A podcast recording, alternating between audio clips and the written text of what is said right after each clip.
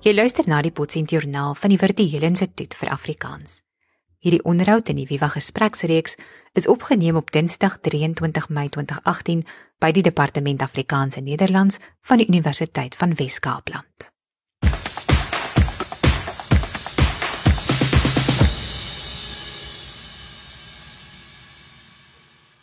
My naam is Jana Luther en ek kuier vandag op die mooi kampus van die Universiteit van Wes-Kaapland waar ek gesels met professor Frank Hendriks, pas afgetrede professor van die Departement Afrikaans en Nederlands hier by die UWK. Professor, jy is taalkundige, jy spesialiseer in sintaksis en variasietaalkunde, naamkunde Tot einde verlede jaar tot in 2017 was jy onder meer ook die ondervoorsitter van die Taalkommissie van die Suid-Afrikaanse Akademie vir Wetenskap en Kuns en jy het dus ook meegewerk aan die 11de uitgawe van die EOFees uitgawe van die Afrikaanse woordelys en spelreëls wat fokus op die ortografie van die standaardvariëteit van Afrikaans. Frank, die taalkundige, waar kom professor Frank Hendriks vandaan en hoe het jy in die taalkunde beland? Jana ek is 'n handhammer, spesifieke Calvinianer van geboorte en oorsprong en woon sedert my 11de lewensjaar in Kaapstad. My vader was 'n onderwyser en my moeder wat vanjaar 88 jaar oud word, het die rol van tuiste skepper vervul. Ek is getroud met Trudy, 'n nooi smalberger uit George se wêreld. Uh, ons het uh, vier kinders en sewe kleinkinders. Afrikaans is my eerste taal. Ek is onbeskaamd Afrikaans maar ek sien Afrikaans as taal naas ander Suid-Afrikaanse tale en ander tale van die wêreld. Ander beskou my as 'n Afrikaanse taalkundige. Ek verkies om na myself te verwys as 'n student van die Afrikaanse taalkunde. Ek begeef my reeds etlike, etlike jare lank op verskeie terreine van die uh, Afrikaanse taalkunde waaronder sintaksis, naamkunde en variasietaalkunde. Ook vra jy hoe ek in die taalkunde beland het? Wel, my belangstelling in taalkunde as voorgraadse en onderstudent het met die tyd gelei tot die voltooiing van 'n magisterverhandeling en doktorale proefskrif op die terrein van die Afrikaanse taalkunde in onderskeidelik 1978 en 1988 en my aanstelling as dosent in Afrikaanse taalkunde aan die UWK in Julie 1979. Frank, jy het nou afgetree en hier sit jy nog steeds in jou in jou kantoor op die kampus en soos ek afgetrede professors ken dan sê hulle vir mense ons het nou afgetree ons het nou uitgetree maar as jy kyk na hulle voldagprogramme dan kan jy dit nie eintlik merk dat hulle 'n ruskans neem nie. Um, as jy enkele hoogtepunte in jou loopbaan hier moet uitsonder die wêreld het verander die land het verander jou studente se lewens het verander wat staan vir jou uit? Wat maak jou bly as jy terugdink? Wat is die hoogtepunte van jou loopbaan en wat doen jy deesdae waarmee is jy op die oomblik besig? Ek is in 1979 aangestel as lektor in die departement Afrikaans en Nederlands aan die UWK en vir hierdie jaar 2017 na 'n diensperiode van 38 jaar in hierdie departement het ek as hoogleraar die tuig neergelê maar ek is steeds kontraktueel in die departement verbind. Ek is tans verantwoordelik vir een nagraadse module en gaan voort met navorsing. Was daar hoogtepunte? Ja, seker. Ek was bevoorreg om oor 'n periode van 38 jaar diverse taalkundige modules vir honderde studente te doseer en uh, etlike magistertesisse en doktorale proefskrifte tot suksesvolle voltooiing begelei. Ek het daarin geslaag om 'n vierdimensionele taalkundige model te ontwikkel. Dit is 'n taalkundige model wat ten opsigte van benaderingswyse te gelykertyd kontekstueel, polilekties, egalitair en pankronies is. Die model is kontekstueel of terwyl pragmaties omdat dit die dialektiek tussen vorm, funksie en konteks verreken. Die model is polilekties omdat dit die heterogene aard van Afrikaans en die organiese band tussen standaard Afrikaans en omgangsafrikaans verreken. Die model is egalitair omdat daar uitgegaan word van 'n gelyke vlak perspektief op taalverskeidenheid. Dit wil sê erkenning gegee word aan die prinsipiële gelykwaardigheid van standaard Afrikaans en die omgangsvariëteite van Afrikaans. Die model is pankronies omdat eie tydse taalpatroonmatighede waar nodig met die verlede en met die ontwikkeling van Afrikaans in verband gebring word. My navorsingsuitsette van die afgelope dekade of wat behoort as getuienis te dien. In die besonder die boek Kaaps in Fokus van 2016 waarvan ek mede-redakteur is en my boek Taalkundige Essays, 'n gerf uit die vroegskemer wat einde verlede jaar verskyn het. Jy vra wat ek deesdae doen, wat my belangstelling is, my navorsing projekte. Die vertaling in Engels van enkele hoofstukke in Kaaps in fokus waaronder my eie hoofstuk is pas voltooi en word binnekort gepubliseer. Ek werk tans aan 'n boek oor naamgewing in Kalvinia en omgewing waarin verwerkte weergawe van artikels wat vroeër in die tydskrif Karring verskyn het opgeneem is. Ook beoog ek die uitbring van 'n religieuse werk wat gebaseer is op preke wat ek oor die jare heen by die VGK welgelegen my tuisgemeente gelewer het. Tussen alles deur is ek en Trudy oupa en ouma vir ons sewe kleinkinders. Sjoe, dit klink vir my asof daar eintlik geen ruskans is nie. Dit klink vir my asof die hooi op die vurk meer raak in in plaas van in plaas van minder.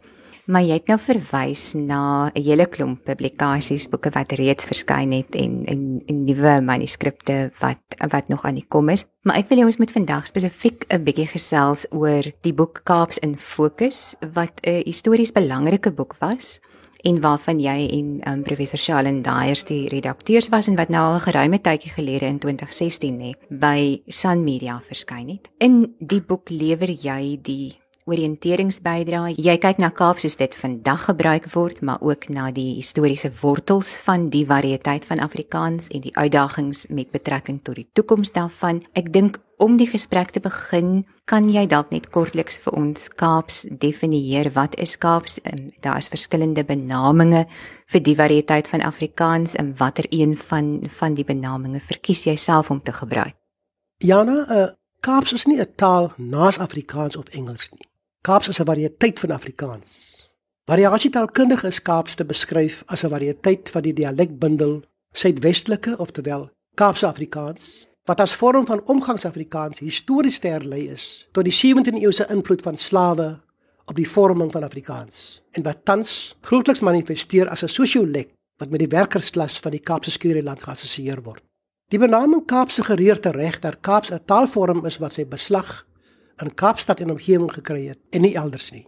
Adam Small het 'n leidende rol gespeel in die inburgering van die benaming Kaaps vir hierdie taalvorm. Gebruikelike wisselbenamings vir Kaaps is onder meer Kaapse vernakulêre Afrikaans, Kaapse Afrikaans, Bo-Kaapse Afrikaans en Kaapse vlakte Afrikaans. Die wisselbenaming Kaapse vernakulêre Afrikaans gee te reg te kenne dat Kaaps 'n omgangsvariëteit van die Afrikaanse taal is. Die gebruik van Kaapse Afrikaans as wisselbenaming vir Kaaps kan dalk verwarring skep, aangesien die term Kaapse Afrikaans in bepaalde werke oor Afrikaanse taalvariasie sinoniemies met die term Suidwestelike Afrikaans gebruik word en wel ter aanduiding van omgangsafrikaans van daardie deel van Suid-Afrika wat vroeër as Suid-Wes-Kaapland bekend gestaan het en tans die Wes-Kaap genoem word.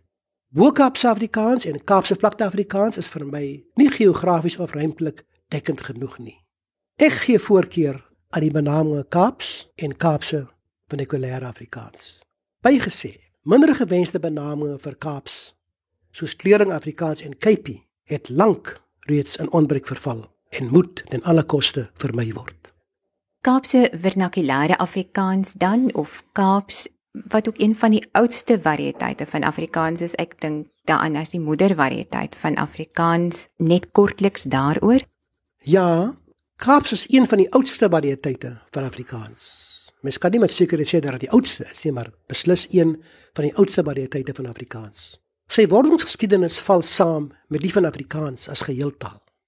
In terme van sy historiese beslag is hierendaagse Kaaps enerzijds terug te voer tot Europa, Afrika en die Ooste en in die besonder tot die 17de eeuse verafrikaansing van Nederlands aan die Kaap onder invloed van slawe uit Asië, Madagaskar en Mosambiek wat na hulle onderskeie moedertale ook Passarmaleis en Kreools Portugees gepraat het en anderzijds tot die impak van Engelse invloed na ongeveer 1806. Dienooreenkomstig is Kaaps histories gesien te bestempel as 'n talige uitvloeisel van twee opeenvolgende koloniale bewinstydperke aan die Kaap. Dit is die Nederlandse oftewel VOC periode tot ongeveer einde 18de eeu en die Engelse bewinstydperk, bewinstydperk van begin 19de eeu. In hierdie verband is dit belangrik om daarop te let dat tydens die wordingsfase van Afrikaans as geheeltaal, veral die invloed van Maleis en Laag-Portugees as dominante verkeerstale van die slawe die omvorming van Hollands tot Afrikaans Hollands aan die hand gewerk het en wel deur die werking van taalbeïnvloeding en taalprestering.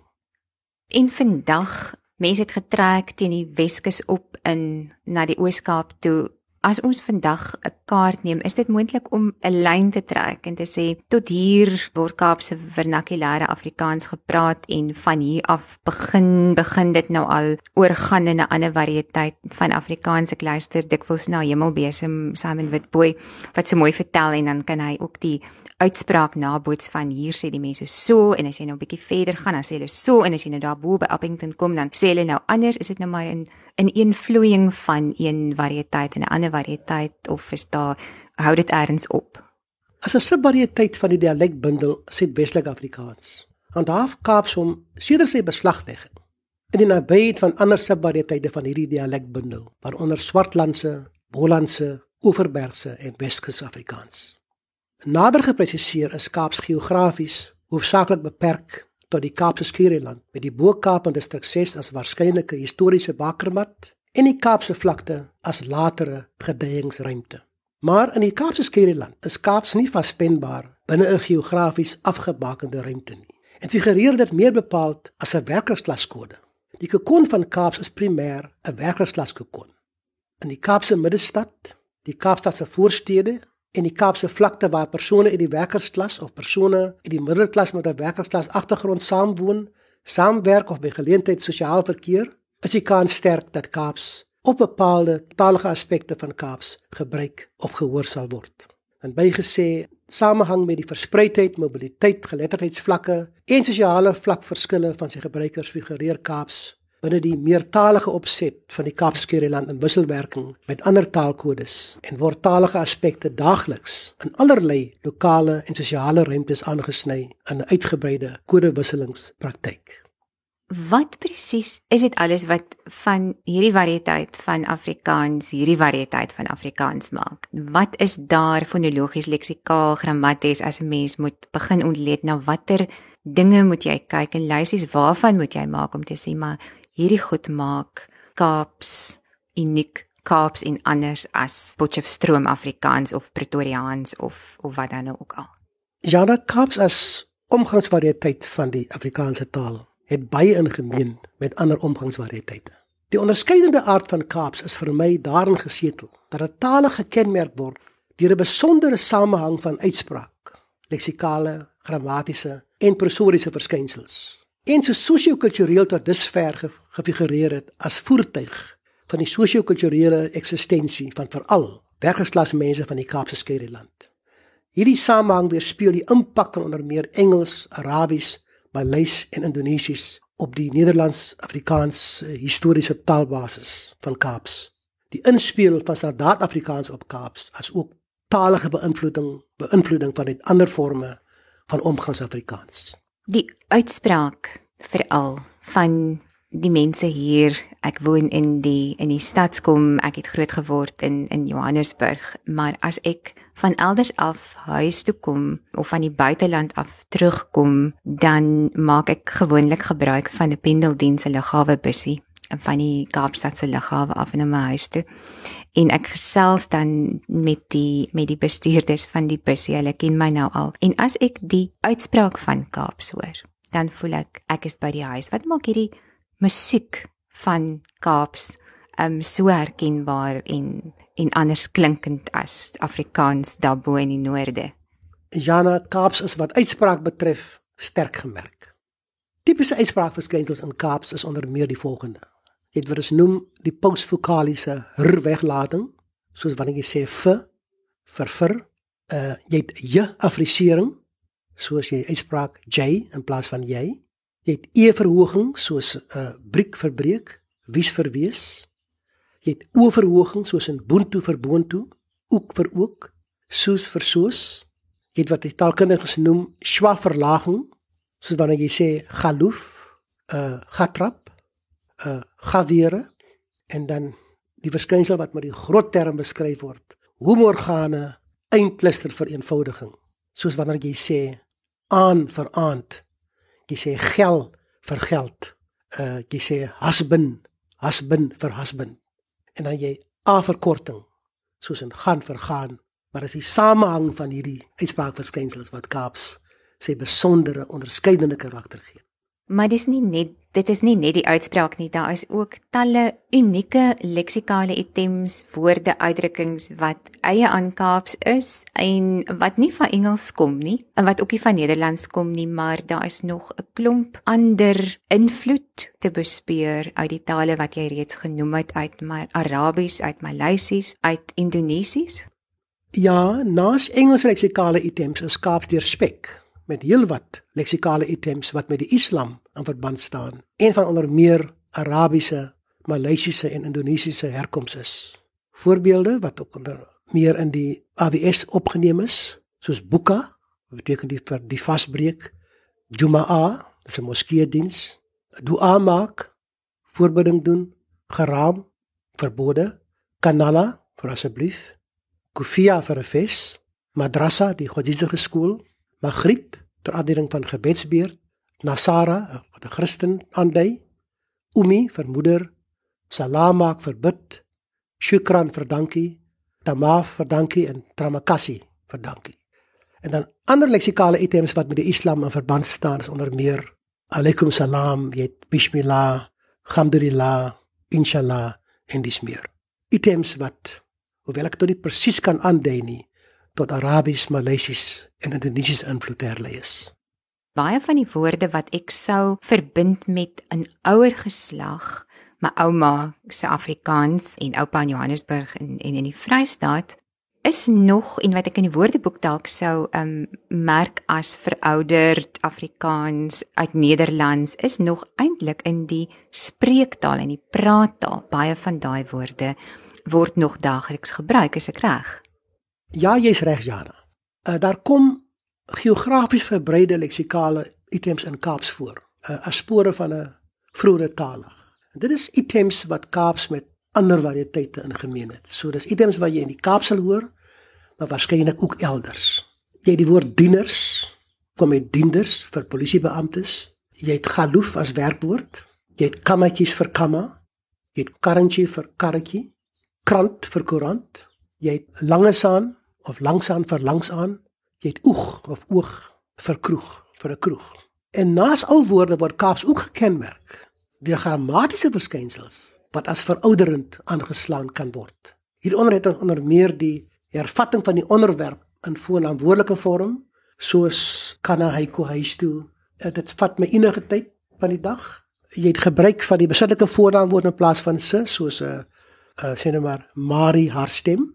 Jy die verbale hendiadus konstruksie met te in plaas van en soos in standaard Nederlands. Daar staan jy te chunk. Daar sit ek te praat met hulle en uh jy het soos in Oranje vir Afrikaans ook die kombinasie van die besittelike voornaamwoord u met se soos 'n u se broer, julle se vriende, nou se maleiers en so voorts. En dan het jy wat ek noem die die normalisering van die onbepaalde voornaamwoorde iets en iemand soos 'n hy's 'n mens wat goeie iets se doen.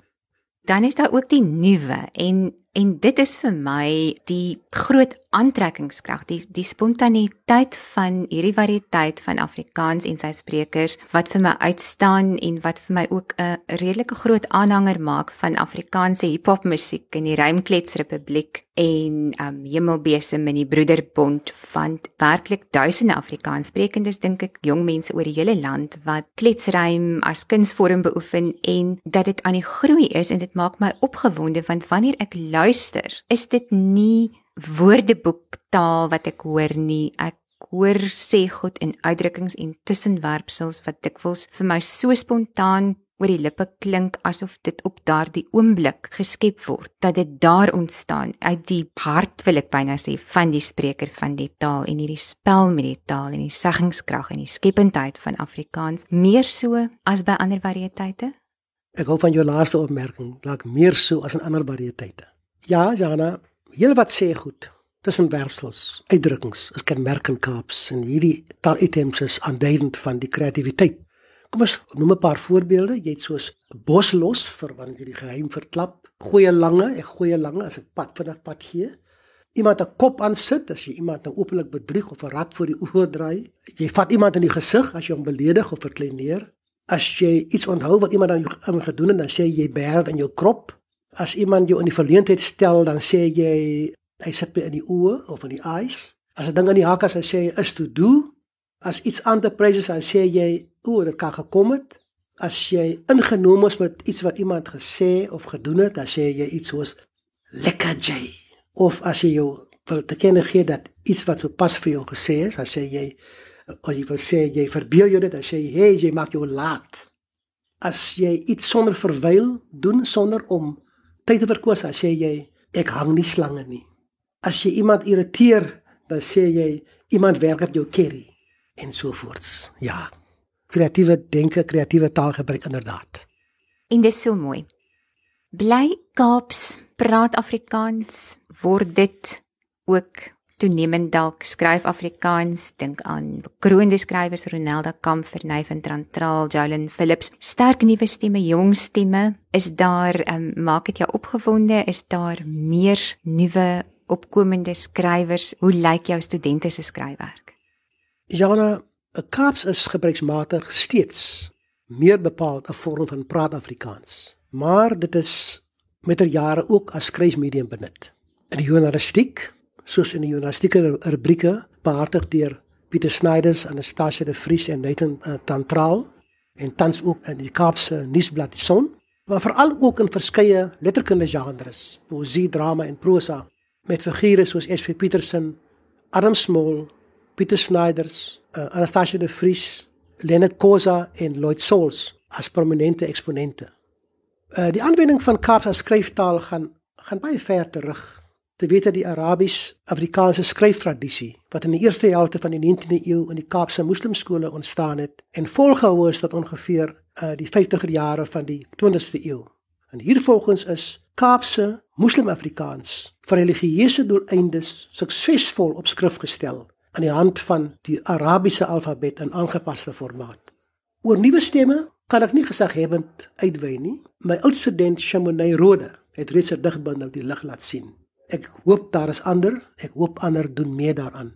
Want al as ek let op my studente se skryfwerk, as hulle vir jou die formele essay probeer skrywe, dan duik die Kaapse item so spontaan op. En as dit so in die formele tekste kan na vore kom, hoekom kan dit nie ook in uh letterkundige skepinge van die studente na vore kom nie? Oor almal wat Kaaps kreatief aanwend, is ek opgewonde.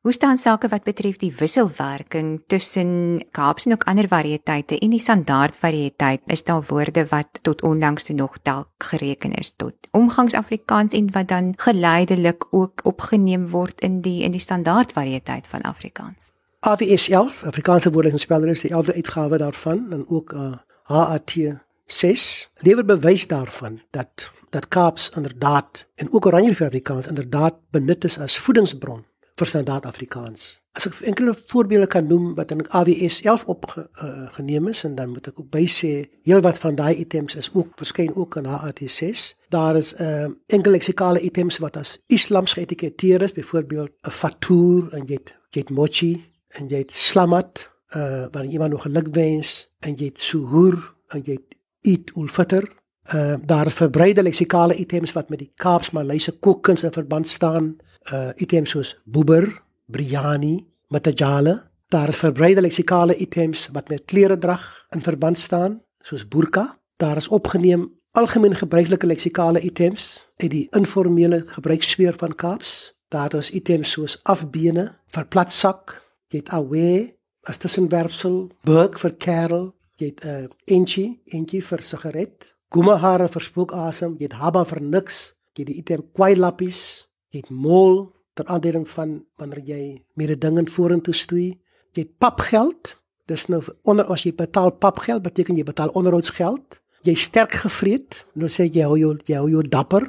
Dis daar die woord titi wat ons gebruik, titi of titte eh, met verwysing na die oudste ouer suster of die oudste suster. Daar is daar opgeneem leksikale items wat met die Kaapse skadielewe in verband staan. Daar's woorde soos dik ding, verbendeleier, jy het gangster, uh wat lid van 'n kriminele bende is. Jy het gatta vir polisiebeampte, jy het mang vir die tronk en ook mang as werkwoord dat jy in die tronk vertoef. Jy jy pimp iemand, jy beteken jy verklik hom, uh zol vir dag as 'n sigaret en so voorts en dan is daar lek opgeneem leksikale items wat Kaaps met vleitaal of tsotsitaal in gemeen het, soos bra vir 'n vriend, mahala vir verniet, skangaka vir in die hak, 'n chommy vir 'n vriend. Ek dink 'n laaste vraag, die impak van Engels, die verengelsing van van skole en universiteite, die impak van Engels op 'n Kaapse vernakulêre Afrikaans, word dit stelselmatig Engelser, al hoe meer Engels of bly die verhouding unieke eie Afrikaanse woorde en tot Engelse um, leenwoorde, um, lei dit nou maar dieselfde of is daar gevaar dat Kaaps toenemend gaan al hoe meer en meer en meer Engels raak soos wat die standaard variëteit van Afrikaans ook maar al hoe sterker deur Engels beïnvloed word in die idioom van van die taal. Ek wil 'n kortstelling maak. Kaaps as omgangsvariëteit van Afrikaanse taal is so standaard Afrikaans en die ander omgangsvariëteite van Afrikaanse taal uh, onderhewig aan hierdie geweldige impak van Engels. Kaaps is steeds lewenskragtig en sal mensensiens lank nog lewenskragtig bly. 'n Prominente kenmerk van Kaaps was nog altyd die inspel van Engels op die Nederlands-Afrikaanse basis van Kaaps. En hierdie basis sal mensensiens nie maklik verkrummel nie. Professor Frank Hendriks baie dankie vir die tyd hier op die baie lewendige kampus van die UWK. Ons hoor die studente so in die agtergrond, maar dit is ook blyk van 'n lewenskragtige universiteit. Ek hoop daar is genoeg tyd nou vir rus, maar ook genoeg tyd vir stimulerende en interessante nuwe skryfwerk veral ons sien uit na nuwe publikasies van professor Frank Hendriks. Ek is Jana Luther. Onthou dat jy op die reeks van die Vertele Instituut vir Afrikaans kan inteken na al die episodes, potsendings, voorlesings van ons blogs en ook onderhoude kan luister by viva-afrikaans.org. Tot 'n volgende keer. Totsiens.